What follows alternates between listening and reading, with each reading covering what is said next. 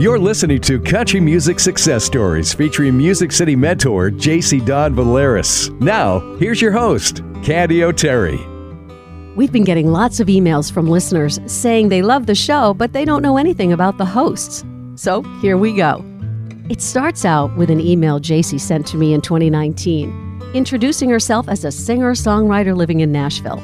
It turns out she was from Chelmsford, which is a little town north of Boston, and she'd grown up listening to me on the radio. What started out as an email exchange turned into a friendship, and the idea that we needed to somehow join forces and chase our goals and our dreams together. So I featured JC on my weekly podcast series, The Story Behind Her Success. Check that out, by the way. And I learned all about her company, Platinum Circle Media. She'd been living in Nashville for about 10 years, and she had decided to step away from singing in order to focus on her social media marketing company. But I asked JC to record the song you're about to hear with me. Somehow, I knew it was what we both needed. And it was. If I should lose my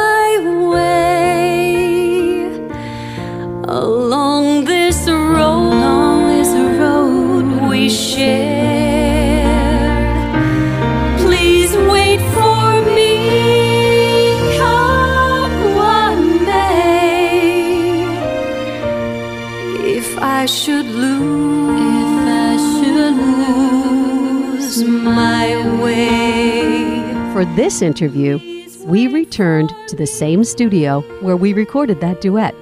It's located right near the ocean in Marshfield, Massachusetts, owned by a guy named Crit Harmon, who's a guitarist and a producer. In fact, he's the guy playing the guitar on our theme music. This is the place where we decided to tell the rest of our story. I started out by asking JC how old she was when she first started singing. I started singing when I was about five or six years old. I sang at my kindergarten graduation. That was my first performance. And I was brave enough somehow to ask my kindergarten teacher if I could stand up and sing in front of the class. I was a very meek and mild and introverted child, but music spoke to me. So I always wanted to be a part of it. So I started singing super young. And then as I grew up, I started singing at church. And with church comes weddings and funerals. And so funerals paid pretty good money. I hate to say that it sounds awful, but it paid well. And so I took that as a job in high school. I'm guessing you probably sang songs like Amazing Grace Oh. and On Eagle's Wings and things My like Mother's that. Hands, all of those beautiful songs. And when I look back, it's interesting because, you know, I would go to school in the morning dressed in my black velvet dress. I would leave in the middle of the day, go sing at a funeral, come back with a hundred bucks in my pocket and my black velvet dress. No wonder I was searching for friends candy. You know, but country wasn't cool when you started making your way in country music here in Massachusetts. Tell that story. I loved LeAnn Rimes. How could you not love LeAnn Rimes? She was the exact same age as me, and I heard her on the radio and I started singing country music. And country music was not a popular thing in Massachusetts when I started. Like you said, it was not cool. Now it is, now it's exploded, but when I began, no one was listening to it.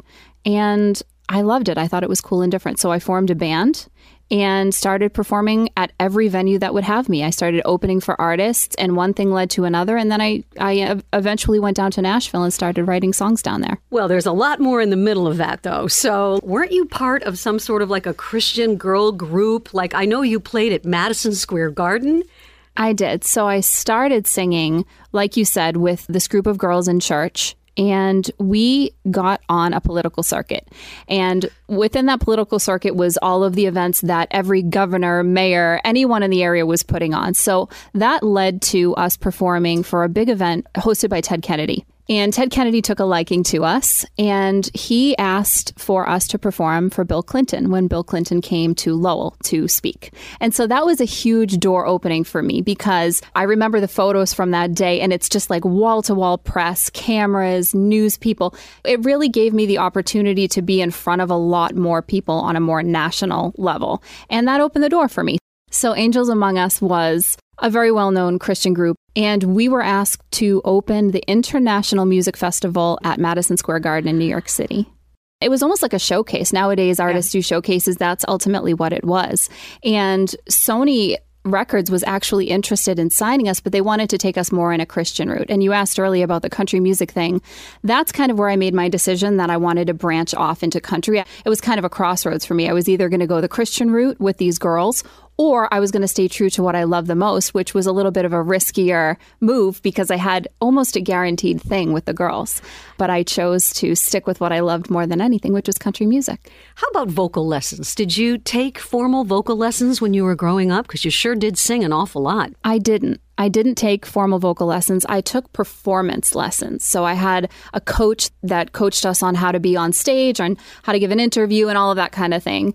But I regret not taking proper voice lessons. And that's something that I, I haven't talked about that much, but it led to me having a lot of vocal issues down the road.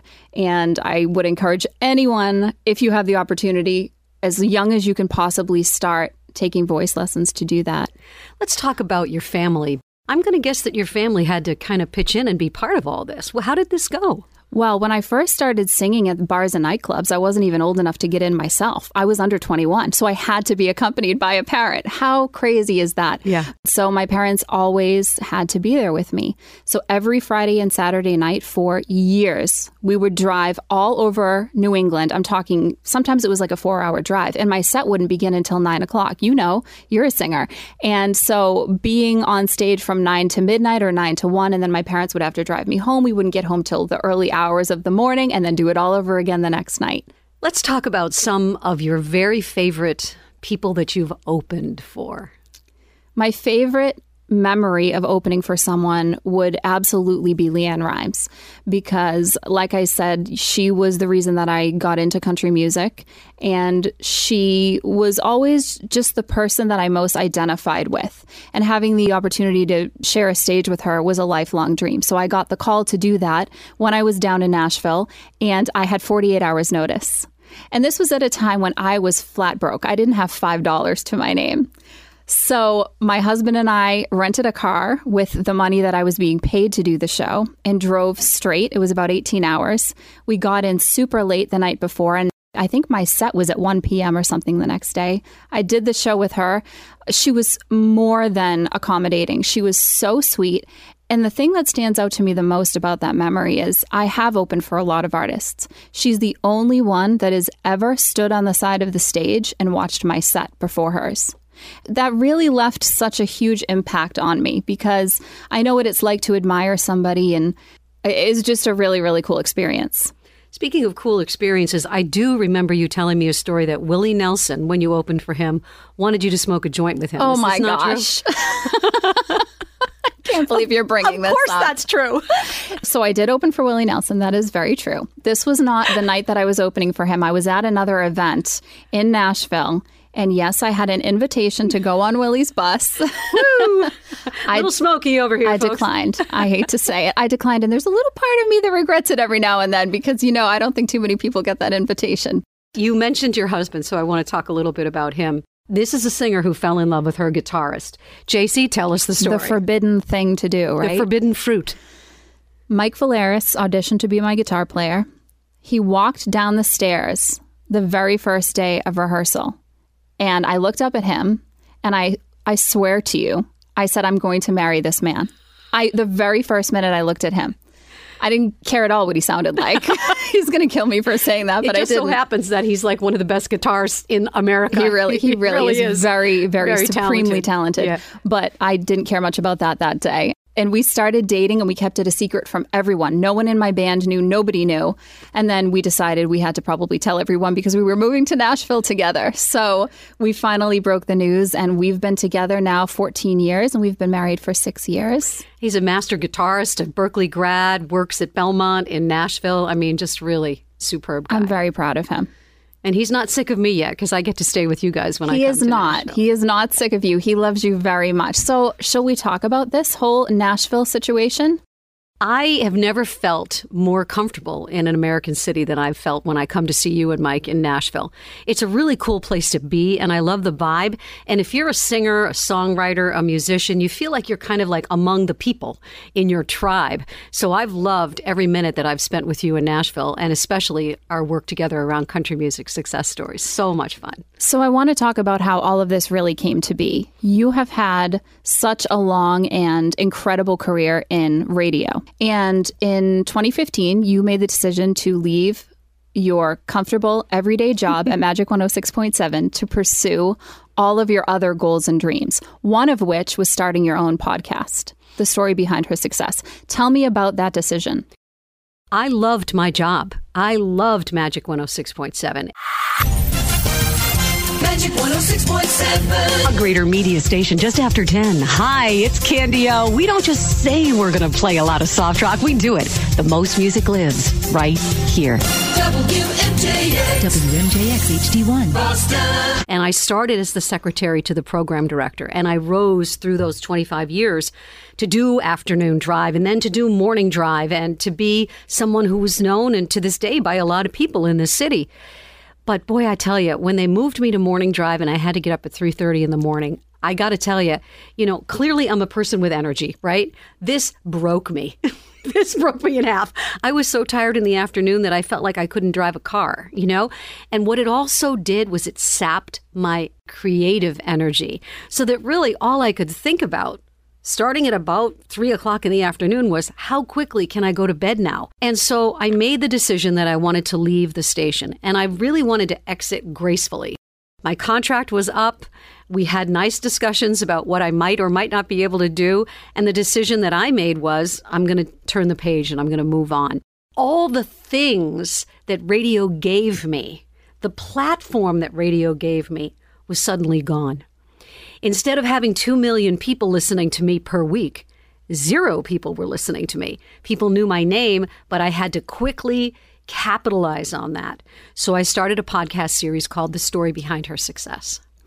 So the story behind her success features interesting women all over the world. From every walk of life. and you've interviewed close to 800 women at this point. Well, I had started interviewing women on Magic through my program Exceptional Women. So, and that had won just about every award that you can possibly win in the broadcasting industry.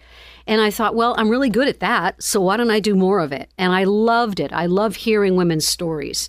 And I love celebrating women's lives because I'm an only child and my mom died when I was a teenager. So I always missed her so much. And I, quite frankly, JC, I, my mom wasn't there when I got married. She wasn't there when I had my baby. She wasn't there when I had questions to ask. You know, what do you do when the baby cries, right? And so I've always kind of learned about how to be a woman, how to be a successful woman from the women I've interviewed. They've taught me so much. After we got to know each other, after we became friends, And you were on the show and you were great. I was on the show, guest number 67. I will never forget it. My most nervous moment of my entire life You're doing really was well right being now, interviewed by Candy O'Terry. I'm not mean or nasty or anything. Not I'm not like an investigative reporter. Not at all. I loved you from the minute I met you. But you know, after after listening to all of these incredible stories of the women that you've interviewed, I had the idea that it might be fun for you to come down to Nashville and interview a couple women. That's right. And the reason I thought about this was because it married two of the things you love the most, which are music and singing and songwriting, and then interviewing. So we had thought, well, why don't we just do a four part series on women in music in Nashville? That was the original idea. So we kicked that off with a little visit to the 500 acre compound of Naomi Judd. I mean, what? I, I couldn't believe you nailed that interview. And uh, here I am sitting across from Naomi Judd having a conversation, as she called girl talk, that lasted like what, an hour and a half? Like she told us the whole story of her life. She did. It was unbelievable. And Naomi Judd was one of my biggest influences when I was growing up. So to just be there on her farm in her presence. Yes. And do you remember the moment when she was talking about all of her life experiences and her husband, Larry Strickland, who was also a guest on our podcast, was right. sitting next to Sang me on the couch. for Elvis Presley. He mm-hmm. did. He was sitting beside me on the couch, and Naomi turned at one point and she said, What are you crying about? It was that the stories that she was telling were so moving that her husband was crying sitting next to me. And he hadn't even heard some of these stories. He hadn't. So when you're telling stories the husband hasn't even heard, you know that it's an up close and personal experience. So she was great. Then we moved on to your good friend Kelly Lang's house. Yep. She welcomed us with open arms into her beautiful gourmet kitchen. And we got a chance to meet her husband, T.G. Sheppard. And then he said, Hey, are you going to interview me? I said, Yes, we are. So we came back the next time, talked to him. We talked to Jeannie Seely, who's one of the grand dames of the Grand Ole Opry. And, you know, we got to hold her Grammy. Come on. and one of my favorite moments, I think, when I think I back on all of our say. interviews. I know, I know. Are- am I going to tell the story Tell the about story. Jeannie? Yes. Candy was sitting down on a couch, a beautiful little couch Outside. looking over the Cumberland River. And when she stood up after the interview, there was cat hair All, All over my ass. over her. And Jeannie snapped into action and she went into her house and grabbed a lint roller and came out and delinted Candy's butt. to which point I said, JC, roll, roll tape. And we sure did. Roll tape. And we do have that, don't we? So, aside from all of these incredible life stories, we're also getting these really fun, interesting moments with some of the biggest stars in country music. Well, first of all, being in a room with Crystal Gayle, and I'm telling you what, when she walked in the room, I was like, oh God, I hope her hair is still as long as I remember it. And it was all the way down to the floor. We got a chance to ask her how long it takes to wash her hair. We found out not that long, and she does it by herself, and it's no big deal. But she also let us sing with her. She did. And we were like, can we just do like the last few lines of Don't It Make My Brown Eyes Blue? And she was like, why, of course you can. And we were like in heaven. Don't it make my brown eyes? Don't it make my brown eyes? Don't it make my brown eyes blue? you guys sound great. That's awesome. One of the things that I think makes all of this so special is that you and I are such super fans of music. And that goes way back for you. That goes back to the days when you started singing. so I want to ask you about that because I think it plays such an important role with you interviewing these artists. The fact that you have a background as a singer, I know it has helped me immensely. So talk to me about your early days being a singer in the Boston area. I think it gives us credibility. You're sitting down with the cream of the crop, so you better bring it. You better know what the heck you're talking about. So I feel like that's helped me tremendously. So when I was a little girl, all I ever wanted to do was sing. And my father very cleverly bought me a microphone with a cord and no amplifier. so I would stand in front of a full length mirror with my microphone and a cord that went nowhere and sing my songs, okay? And I used to have plays in the backyard. I would charge people to come to my plays, and I would play all the major roles. I was that girl. And I was also really into Broadway. I loved every Broadway play. I memorized every line. I memorized liner notes. Little did I know that years later on the radio, all that information would help me.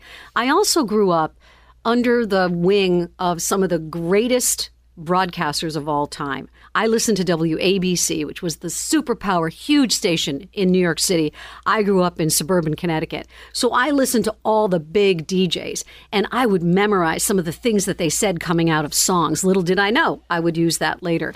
But the singing part, I sang with a group called, wait for it, Up with People. and I do usually need an entire bottle of wine to sing some of the songs that we sang together. But like you, being part of a group like that, being part of a gigantic group, and I was one of the youngest singers, was such an honor because there was so much discipline involved. You know, you had to listen to the choir director, you had to make sure you were singing your part when you were supposed to. And the sum of the whole is what I loved about being part of Up with People. It was the sum of many parts, and it really taught me how to be a performer and how to be a team player, very much so. And then as I grew a little bit older, you know, I hate to throw a little damp towel on the whole thing, but I'm the only child of only children. And my mother was diagnosed with breast cancer when I was 14 years old.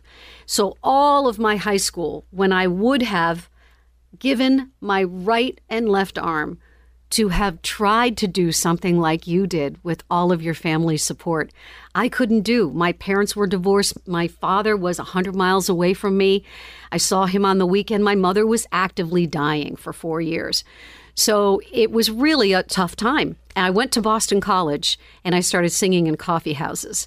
So I was that girl, you know, with a couple of guitars singing Stevie Nicks songs and, you know, singing Linda Ronstadt covers. And these were my idols. And then I fronted a band all throughout the 1980s. I had the shoulder pads, I had a very short haircut with a, a tail, and I sang Whitney Houston songs. Madonna tunes. I sang Sheena Easton, My Baby Takes the Morning Train at weddings and big conferences, things like that. So it must have been such an easy transition for you to go from being on stage singing to being behind a microphone on the radio interviewing artists. I got on the air on a fluke. I was the secretary to the program director, and we had a disc jockey who was an exterminator by day and a disc jockey by night. And he had six children, and he was a tired guy. And he kept falling asleep on the radio. And my boss said to me, Give him a call and tell him if he falls asleep one more time, we're going to have to let him go. Well, how do you know when someone's fallen asleep on the air? Well, it's pretty interesting. When someone falls asleep and they fail to hit the next button, there's 30 seconds of silence. And then after that, back in the day, a tape would go on. Today, it's all digital and it's tripped from the board. But when the program director gets to work in the morning, there's a light that flashes in his office and it has a timestamp of exactly what time we went off the air and for how long. So this poor guy fell asleep twice. I'm supposed to call him back. If you ever fall asleep again, we're going to have to let you go. So Gary falls asleep that night for the third time. And my boss comes over to me on a summer weekend in July, taps me on the shoulder and says, You're on tonight. And I'm looking around to see who he could possibly be talking about because it couldn't be me. I'm a secretary. I have never been on the radio in my life. I've gone to broadcasting school, I have a, a license to broadcast. So I went on that night, and I'm telling you right now, I sucked completely. I was horrible. I didn't even really talk till 3:15 in the morning. But my boss was a great mentor. So from that moment on, my career on the air started. But how do you learn how to be an interviewer? I had an idea for a show called Exceptional Women, so I went to the woman in the newsroom that I admired the most, which is a really good lesson to learn. Always go to the person who does what you want to do the best. And her name is Gay Vernon, and she taught me everything I know. There's a skill and an art to that. It took me a while to learn it, though. You ask every singer that we interview what they were doing the first time they heard themselves sing on the radio. But do you remember the first time you heard yourself speaking on the radio? Well, here's something very funny about that. When you're on the air, you have to air check yourself, which is interesting. So, you know, now it's digital, but when I got started in the 90s in radio, you'd take a cassette tape, you'd pop it in a machine, you'd press record, and when every time you turned your microphone on, it would trip the cassette player and it would record every single word you said on the radio, right? So I would then take that cassette tape after I'd get off the air and I'd pop it into my car cassette player. And I would therefore be able to hear every single thing I said on the air. So I'd be like, oh, God, that was so dumb. Oh, why did you say that? Oh, you sound terrible. Oh, you stepped on the vocal. Oh, you suck. Right? Because that's my personality. But the first time I ever heard myself talking on the air was singing jingles and doing voiceover work, which I had done for years before I got on the air. Okay, I'm going to take a minute to brag about you oh, because I can. You've performed with the Boston Pops. Yes, I have. You've interviewed almost 800 women. You've been in movies, most recently the Netflix oh, movie you're being featured in called Misha and the Wolves. That's so exciting. You are a Massachusetts Broadcaster of the Year. Yep. And you have so many awards in your house that I have lost count. Thank you. What has been the coolest, I can't believe this is happening to me moment so far? Boy, that's a really good question. Uh, this Misha and the Wolves thing is pretty cool, I must tell you. Way back in 1997, I interviewed this woman named Misha, and the BBC wanted to do a big documentary on her, and mine was the piece of sound that they found along with Oprah's clip. I mean, what are the chances of that? But the coolest thing that's ever happened to me, ever, ever, ever, is hearing my own song on the radio. So there's a very famous guy on Magic 106.7 named David Allen Boucher. And if you come from Boston, you know this guy's name. He talks very slowly and he's got this really sexy voice. I And loved him I know. up. I loved his voice. I wanted to marry his voice. Jim Brickman and I recorded a song together. Actually, he gave me his his tracks to a very very famous song of his called "The Gift." I recorded that song with David Quarry, who was a program director, a music director over on our competitor Kiss 108. So we recorded the song just in time for Christmas, and my boss loved it. He goes, Well, we're going to play it on David Boucher's show tonight. I was like, Oh my God, dream come true. So I said, Please don't play it too soon. I want to make sure I get home in time because I want to pour a glass of wine. I don't know where I want to be sitting or standing or what room I want to be in. And I remember it was in my kitchen with my glass of wine in my hand. And he said, now I'd like to play a song for you by our very own Candy O'Terry and Jim Brickman. This is The Gift. Winter snow is falling down, children laughing all around, lights are turning on, like a fairy tale come true. Sitting by the fire we made, you're the answer when I prayed I would find someone, and baby, I found you. And I was like, I can die now. That's great. That's so funny. Did I ever tell you the first time I heard myself on the radio? no. It was on talk radio. Weird. On WBZ radio, Flame throwing AM station. Paul Sullivan was doing his show on WBZ at the time, and his uh, stepdaughter Colleen was in the group that I sang with, Angels Among Us. And it was right after September 11th. We had recorded a song called American is Apple Pie. And Paul was kind enough to roll as much as he could on talk radio because you know you couldn't play a full song, you know? Right, like he probably gave you like 15 seconds. That was all I needed. That was all I needed. I was in the kitchen with my mom and dad. It was so it was 2001. I was I had just turned 16 years old, and I was jumping up and down in my kitchen. I couldn't believe it. It was There's the biggest something dream come about true. hearing yourself on the radio that really, really makes you feel as if, and our artists tell us this, that you've gone from the little recording studio, maybe where you recorded the song, or even a big recording studio, and you're just hearing it in the monitors. But when you know that people are hearing it in their cars and their kitchens, and it brings it to a bigger level, right? It really does. Yeah. There's something so special about it. And it's so interesting that every single artist we've sat down with knows, they remember every moment. Let's talk a little bit about what it was like for you to pack up your U-Haul truck and move to Nashville. I had $600 in my bank account. I had no job set up.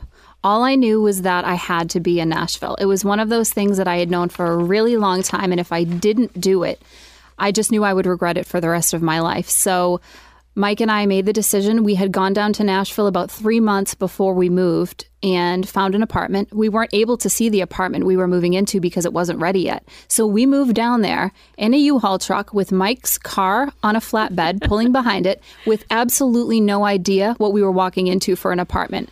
Thank God it was a beautiful, beautiful apartment. I showed you. I took you by there That's on one of our trips. Yeah. But the memory that I remember the most is standing in the driveway right before I got into the truck. And my dad and my mom were standing in the driveway, and my dad handed me the very first dollar bill that I ever got when I was born that he had put inside of a little piggy bank.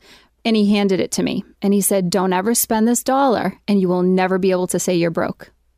And I will never forget that. As long as I live, I still have the dollar.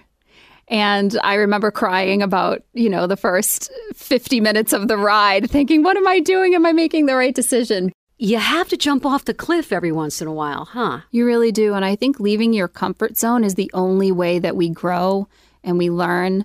And you open yourself up to a new experience that you would have never had if you didn't take the chance to do that. It's so important. So, speaking of new experiences, you and I started a company together, which is called Two Dreams Entertainment. And it's, you know, Country Music Success Stories is under that umbrella. We've got a new distribution deal with a company called Mudhouse Media, which is owned by Chris Meyer, who's very famous for uh, the Farrelly brothers, right? And they've kind of handpicked our podcast to, you know, be one of the 10 podcasts, I think, that they're going to distribute. So, it's really a great honor for both of us. And part of the Country Music Success Stories brand is Music City Mentor. Talk about that. I just think it's so important for a young artist to be educated on what the music industry is all about, especially the Nashville music industry. It has its own thing. And when I moved down there, like you said, I went down there pretty blindly. I had maybe one or two connections. I knew a few things about it, but it took me years. I'm talking years. I've lived there now 12 years. So it took me a long time to get my feet flat on the ground and understand how all of that worked. And I just thought to myself, if I could save another young artist coming down here half the trouble that I went through, it would make me very happy. And one of the things that started happening to me is after I moved to Nashville, I started getting a lot of letters, emails, messages on social media from younger artists, primarily in the Boston area, asking me advice. What is it like there? What do I do when I get there? Tell me about publishing. What do I have to know? And I actually started saving all of their questions in a document because I thought if I ever have the chance to sit down and really put some thought into all of these questions, it could be very helpful. So, about three years ago, I decided to launch a YouTube channel and I started recording videos in my house. Every single week, I would do a new video with a different question that had been sent to me. And overnight, this channel started growing. I was blown away. I kept saying I begged all of my family to watch and to subscribe because I didn't want to be, you know, have 10 views on all of my videos. And we are just about to hit 300,000. Uh, Can you believe soon. that? 300,000. So that's how Music City Mentor was born. I'm the mentor. If you want to come to Music City, let me help you. Platinum Circle Media is your company. You are the founder and the CEO. Tell us about that. What do you do? Well, like you, I had a background in music, but I also had a lot of ideas and thoughts about other things within the music industry, one of them being the marketing in the promotional end of things. So, when I very first got to Nashville, I noticed that a lot of the writers and artists that I was working with were desperately in need of help with their social media, building a website, having an album cover designed. This was all stuff that I had already been doing for myself mm-hmm. because my parents couldn't afford to hire me a team of people when I was 10 years old. I had to learn how to do all this stuff. Right. So it made sense for me to just volunteer and help out my friends. That's really and truly how it began. And then it seemed like overnight, I had a long list of artists that I was doing all of this for. And then I had an artist offer to start paying me. And I thought, you know what? I bet you I could turn this into a company. And so in 2012, I did. And we have been going strong ever since. And we now represent Grammy, CMA, ACM, and Juno Award winning artists. What do you wish you knew when you first got started? I don't think we have time. we Long don't have time for what me to What comes up to the very top? If you could talk to 16 year old JC, what would you tell her? I would tell her not to worry about anything but what her dreams were. Don't let any outside influence come into play because when you move to Nashville, it's so easy to get sucked into the fact that every person in that town is more talented than the next person. So if you don't know who you are and you don't have your own identity and you're not strong enough to just keep a hold of that really tight and move forward without a thought about what anybody else is doing, you're going to be much more successful much quicker. I think I had a pretty strong sense of who I was as an artist and who I was as soon as I started my business. I knew what I wanted that to be and I had a clear vision. But if I had have thought about that the moment I moved to town, I think it would have been faster for me. But, you know, there's something to be said for perfect timing, and I'm all about manifesting things to come to you when they're supposed to. So, Let's talk about that for a second because one of the things that you've really stressed for me and that I've learned from you since we got to know each other so well is you've got to write it down and make it real. And without exception, you guys, every big artist that we have interviewed, Sara Evans just recently told us that they saw their success before it even happened. I used to lay in my bed when I was growing up and envision myself in the situations that I often find myself in today. And I'm not making that up. I would see myself having dinner with an artist or doing things that was so clearly my life in music. It wasn't always me on stage. It wasn't always me, you know, winning a Grammy Award or something. It was just me Although that will be just fine. you know, someday, whatever. But it was me being in a musical center and in a musical scene. And I wanted that so bad from my earliest, earliest memory that I really never thought ever that maybe this couldn't happen. And I attribute a lot of the success that I've had to that. I remember laying in my bed when I was a little girl, and my sister said to me, Well, what are you going to do if you, you don't make it in music? You know, what are you going to do? And I remember thinking, What are you, crazy? I said, What are you talking about? Of course I am. I, I don't have a backup plan. I don't want one. And you know, she's never asked me again to this day. I think she just knew because I was so dead set on what my life was going to be. In fact, you wrote a song about dreaming big and believing. So let's play a clip of it. This is All Roads Lead to Here by JC Don Valeris. Go on and run, chase your dreams, find the sun. And if you ever need a little reminding of how you ended up there, all roads lead to here. Let's talk about the next chapter, the next season, which we are debuting right now, season number two of Country Music Success Stories. Give me your wish list. Who do you want to talk to this season? Ooh, I've got to say, well, because we've interviewed Naomi and Larry, Wynonna is definitely number one on my Yay. bucket list. I have to say that she's been, you know, one of my biggest idols growing up. I would say her, Martina McBride. I would Oh. love to talk with her. I think I know who yours is. Garth Brooks for sure. I mean, you know, I what was that show that he did that kind of, you know, Garth Brooks on tour or on the road or it was it was just It was kind of a behind the music. yeah, type. it was a wonderful. And I I've always been a fan of his and I've seen him in concert and I've been like exhausted watching him. Like unbelievable. He's got such a big personality Mm-hmm. that I'm really looking forward to seeing what that feels like when he's in the room. And you said you've met him a couple I have met him a couple times. I'll tell you the story really quickly because it's kind of a funny one. I was at the Grand Ole Opry with an artist that was performing, uh, that was a client of mine, and my phone rang and it was my mom. And I thought I better take this call. So I snuck into a dressing room that had the lights turned off, and I just stood behind the door and had a quick conversation with my mom.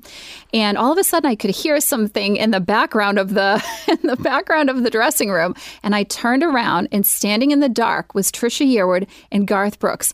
Unbeknownst to me or anyone else, they were getting ready to make a surprise appearance on the Opry, and I had just tucked into that dressing room without knowing. And so the minute I looked and I saw them, I said to my mom, "I've got to go. I'll have to call you back." and I, I apologized up and down. I'm so sorry. I didn't mean to come in here. And they were so kind and so sweet. And they asked me why I was there, who I was there with. They were genuinely interested in me and my story. And as you know, you know, being an interviewer, and if you can connect with someone on that level, it leaves such a lasting impression. So here's how we're going to get them to Okay. do the interview. We're going to say, "Hey, JC's the one. You guys were in the dark at the Grand Ole Opry, and this is our See if they show." And blah blah blah. And we'd like to come over and have a chat with you. We'll talk to both of them. Okay, my other huge love and get. I'm a number one fan of Thomas Rhett. I can't get enough of him. You really- his songwriting, his singing. I love him you have a little crush on Thomas Rhett. I think. huge, but I think he's, you know, he talks about how much he loves his wife, blah, blah, blah, in every single song. So, not an option for me. He's incredibly talented. And also, you know, I was talking about opening for LeAnn Rimes. How cool would it be and how full circle would it be to have her as a guest on the show? That would be an incredible moment.